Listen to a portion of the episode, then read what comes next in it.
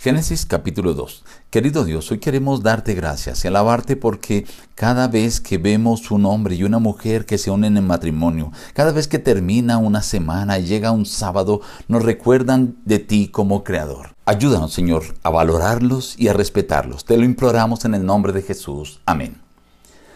Reciban el abrazo de su amigo el pastor Juan Emerson Hernández y la invitación para meditar juntos en apartes del capítulo 2.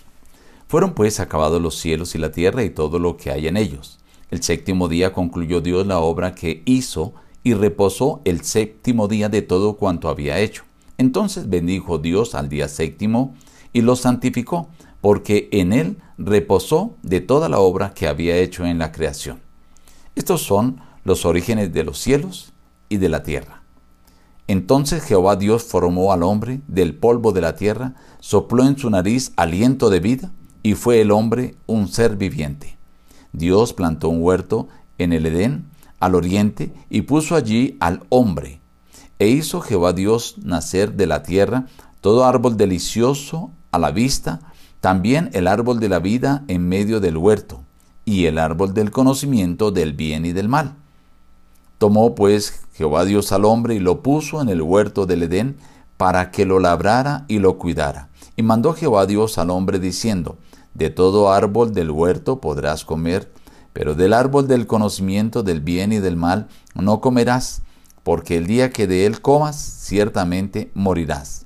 Dijo Jehová Dios, no es bueno que el hombre esté solo, le haré ayuda idónea para él. Y puso Adán nombre a toda bestia y a toda ave de los cielos y a todo ganado del campo, pero no se halló ayuda idónea para él. Entonces Jehová Dios hizo caer un sueño profundo sobre Adán, y mientras éste dormía, tomó una de sus costillas y cerró la carne en su lugar. Y de la costilla que Jehová Dios tomó del hombre, hizo una mujer y la trajo al hombre. Dijo entonces Adán, Esta sí que es hueso de mis huesos y carne de mi carne. Será llamada mujer, porque del hombre fue tomada. Por tanto, dejará el hombre a su padre y a su madre, y se unirá a su mujer, y serán una sola carne. Estaban ambos desnudos, Adán y su mujer, pero no se avergonzaban.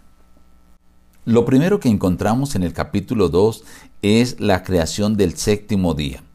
Dios crea un día no porque Él necesitara descansar, sino porque Él disfrutaba apartar un tiempo para estar en comunión con la raza humana. Por eso creó el séptimo día, lo santificó. No fue común a los otros días, lo hizo santo, pero también reposó. Esto hizo el séptimo día, desde la creación, un día especial. Luego habla del huerto del Edén. Allí el huerto del Edén tenía ciertas características. No llovía, sino un vapor subía y era el que regaba las plantas. Pero también habían unos ríos que alimentaban esas tierras. Y habla de manera específica cómo Dios creó al homre lo formó del polvo de la tierra, como el alfarero toma el barro y arma su vasija, luego sopló en su nariz aliento de vida, y a la unión de estos dos elementos, la materia y el hálito de vida, se convierte en un alma viviente. El capítulo también menciona que Dios creó las cosas para que Él se alimentara, los árboles, las plantas, pero igual colocó el árbol de la vida para que Él cada vez que comiera pudiera vivir eternamente y allí también estaba el árbol del conocimiento del bien y del mal. Ahora Dios coloca a Adán allí en el huerto para que haga una labor. La primera, para que cuide del huerto, para que lo labre. Y a la vez le hace una advertencia. Puedes comer de todos los árboles, pero no podrás comer del árbol del conocimiento del bien y del mal, porque va a morir si de él come. Luego Dios dijo, no es bueno que el hombre esté solo y pensó en hacerle una ayuda idónea, pero crea primero la necesidad en Adán. Le asigna colocar nombre a todos los animales, a todas las aves, y cuando él ve que todas las aves y animales tienen el macho y la hembra, no encuentra una ayuda idónea para él.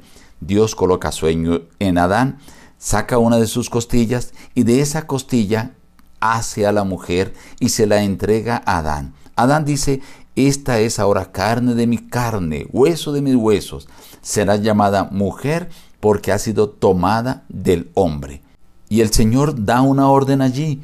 El hombre dejará a su padre y a su madre y se unirá a su mujer y serán una sola carne. En este evento hay varios principios. El matrimonio es entre un ser humano con otro ser humano. Es un hombre con una mujer. Y destaca la íntima relación entre el hombre y la mujer.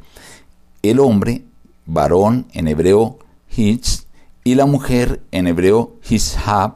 Esta semejanza en la fonética hebrea expresa la unidad del matrimonio que va a crear una nueva existencia humana y que implica más que una íntima relación entre el hombre y la mujer, una lealtad inquebrantable que debe existir entre los dos. En este capítulo el Señor nos recuerda que el matrimonio y el día de descanso, el séptimo día de la semana o reposo, fueron creados desde los mismos orígenes de la existencia del ser humano, porque el día de descanso es para bendición y para beneficio del hombre, y el matrimonio Dios deseaba que fuera también para bendición y para beneficio del ser humano. Estas dos instituciones, querido amigo, nos recuerdan que hay un ser creador, un Dios que está sobre todas las cosas y que desea comunicarse con nosotros y que estemos en íntima comunión con Él, así como espera que la pareja matrimonial estén en íntima unidad. Nos despedimos diciendo, busca a Dios en primer lugar cada día y las demás bendiciones te serán añadidas. Que Dios te bendiga.